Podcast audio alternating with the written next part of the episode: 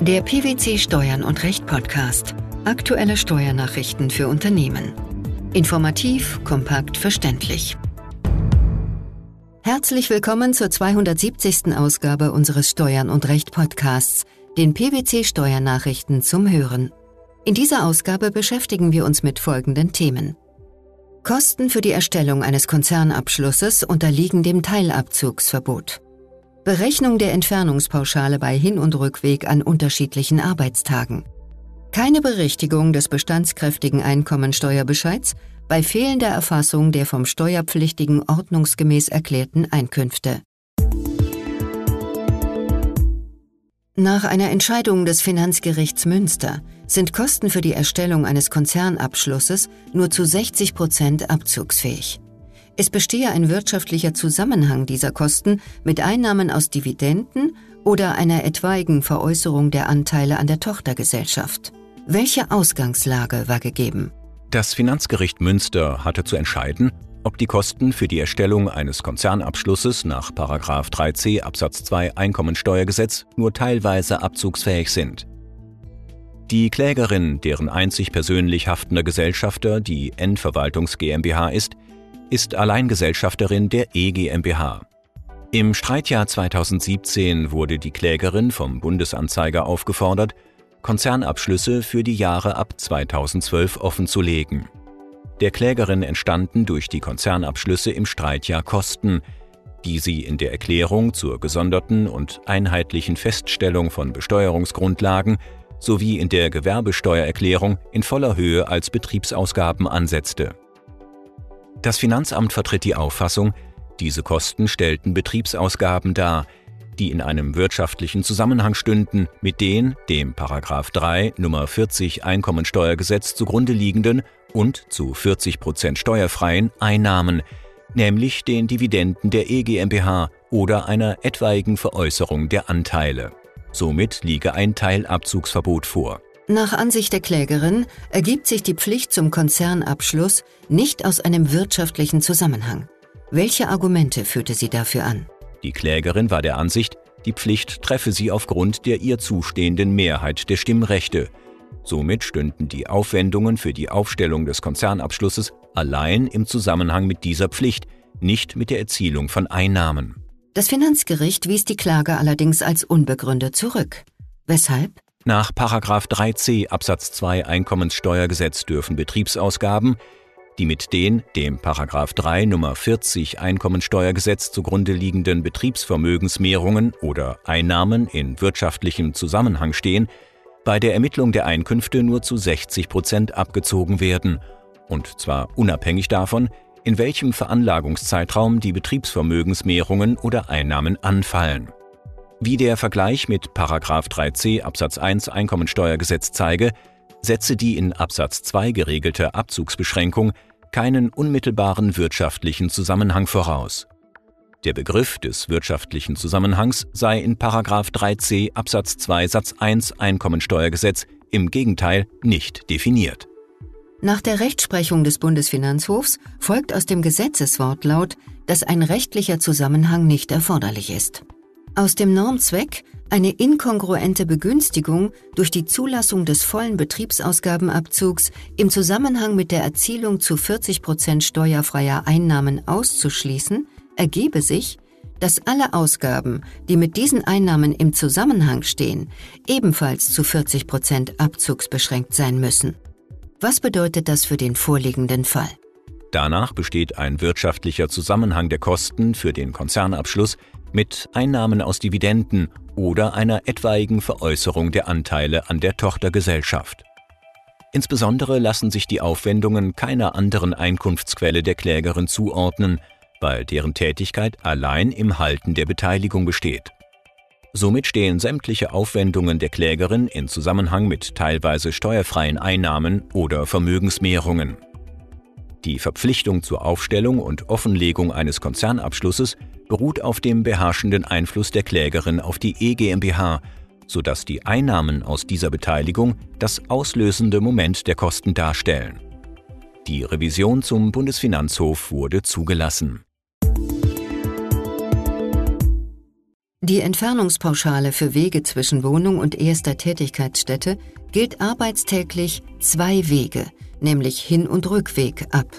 Legt ein Arbeitnehmer nur einen Weg zurück, so ist nach einem Urteil des Bundesfinanzhofs nur die Hälfte der Entfernungspauschale je Entfernungskilometer und Arbeitstag als Werbungskosten zu berücksichtigen.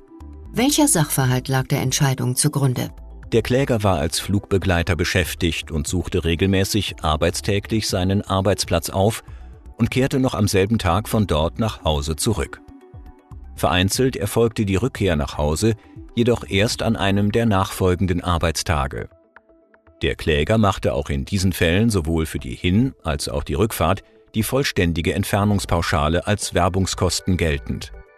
Er war der Ansicht, die Entfernungspauschale sei auch in den Fällen arbeitstäglich anzusetzen, in denen er die Hin- und Rückfahrt zwischen seiner Wohnung und dem Arbeitsplatz an unterschiedlichen Tagen durchgeführt habe. Das Finanzgericht wies die Klage ab, der Kläger ging in Revision. Das Finanzamt beantragte, die Revision als unbegründet zurückzuweisen. Dem folgte der Bundesfinanzhof in seinem Urteil. Wie fiel die höchstrichterliche Begründung aus? Zur Abgeltung der Aufwendungen des Arbeitnehmers für die Wege zwischen Wohnung und erster Tätigkeitsstätte ist für jeden Arbeitstag, an dem der Arbeitnehmer die erste Tätigkeitsstätte aufsucht, eine Entfernungspauschale von 30 Cent für jeden Entfernungskilometer anzusetzen. Die Entfernungspauschale deckt sowohl den Hinweg von der Wohnung zur ersten Tätigkeitsstätte als auch den Rückweg ab. Legt ein Arbeitnehmer die Wege zwischen Wohnung und erster Tätigkeitsstätte an unterschiedlichen Arbeitstagen zurück, kann er die Entfernungspauschale für den jeweiligen Arbeitstag folglich nur zur Hälfte, also in Höhe von 15 Cent pro Entfernungskilometer geltend machen. Für den BFH ergibt sich weder aus dem Wortlaut noch aus der Entstehungsgeschichte, der Systematik oder dem Sinn und Zweck des Gesetzes dass der Gesetzgeber bei Einführung der Entfernungspauschale vom Leitbild eines arbeitstäglichen Hin- und Rückwegs zwischen Wohnung und Arbeitsstätte abgerückt ist. Das heißt? Der Gesetzgeber hat im Gegenteil die arbeitstäglichen Wege zwischen Wohnung und Arbeitsstätte und damit den Weg von der Wohnung zur Arbeitsstätte und den Weg von der Arbeitsstätte zur Wohnung zum Maßstab für die mit der Entfernungspauschale einhergehende Vereinfachung und Typisierung genommen.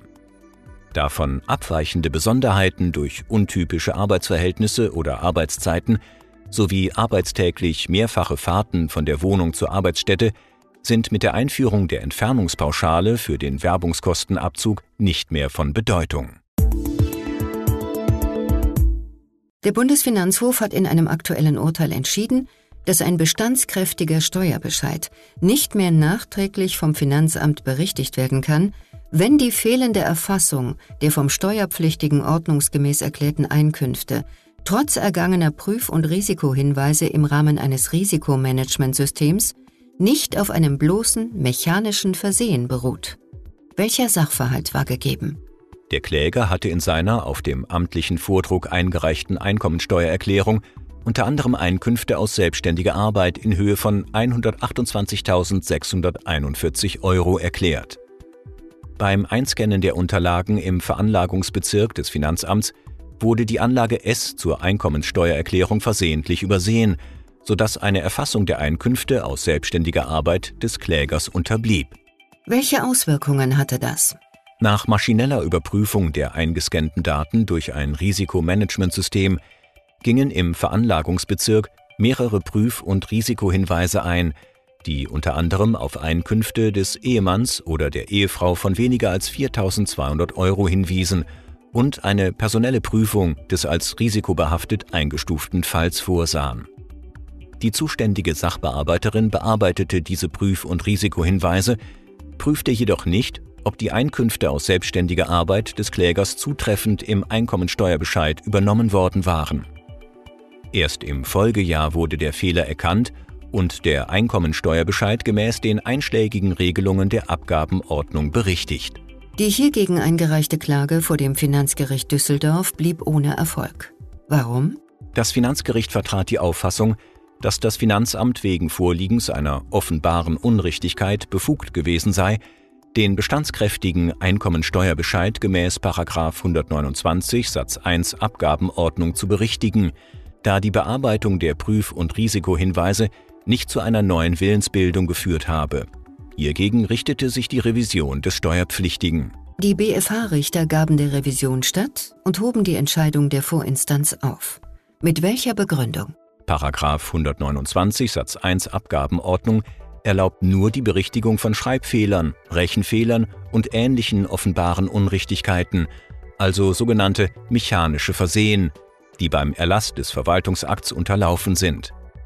Paragraph 129 Abgabenordnung ist dagegen nicht anwendbar, wenn dem Sachbearbeiter des Finanzamts ein Tatsachen- oder Rechtsirrtum unterlaufen ist oder er den Sachverhalt mangelhaft aufgeklärt hat. Was bedeutet das für den vorliegenden Fall? Im vorliegenden Fall beruhte der fehlerhafte Einkommensteuerbescheid darauf, dass die zutreffende Höhe der im Bescheid angesetzten Einkünfte nicht aufgeklärt wurde – obwohl aufgrund der Risiko- und Prüfhinweise Zweifel an der Richtigkeit dieser Einkünfte bestanden und deshalb eine weitere Sachaufklärung geboten war. Das schließt das Vorliegen eines bloß mechanischen Versehens und damit die Anwendung der Berichtigungsnorm des 129 Abgabenordnung aus. Die dem Teilabzugsverbot unterliegenden Kosten für die Erstellung eines Konzernabschlusses die Berechnung der Entfernungspauschale bei Hin- und Rückweg an unterschiedlichen Arbeitstagen sowie keine Berichtigung des bestandskräftigen Einkommensteuerbescheids bei fehlender Erfassung der vom Steuerpflichtigen ordnungsgemäß erklärten Einkünfte. Das waren die Themen der 270. Ausgabe unseres Steuern und Recht Podcasts, den PwC Steuernachrichten zum Hören. Wir freuen uns, dass Sie dabei waren und hoffen, dass Sie auch das nächste Mal wieder in die PwC Steuernachrichten reinhören. Steuerliche Beiträge zum Nachlesen finden Sie in der Zwischenzeit unter blogs.pwc.de slash steuern und recht.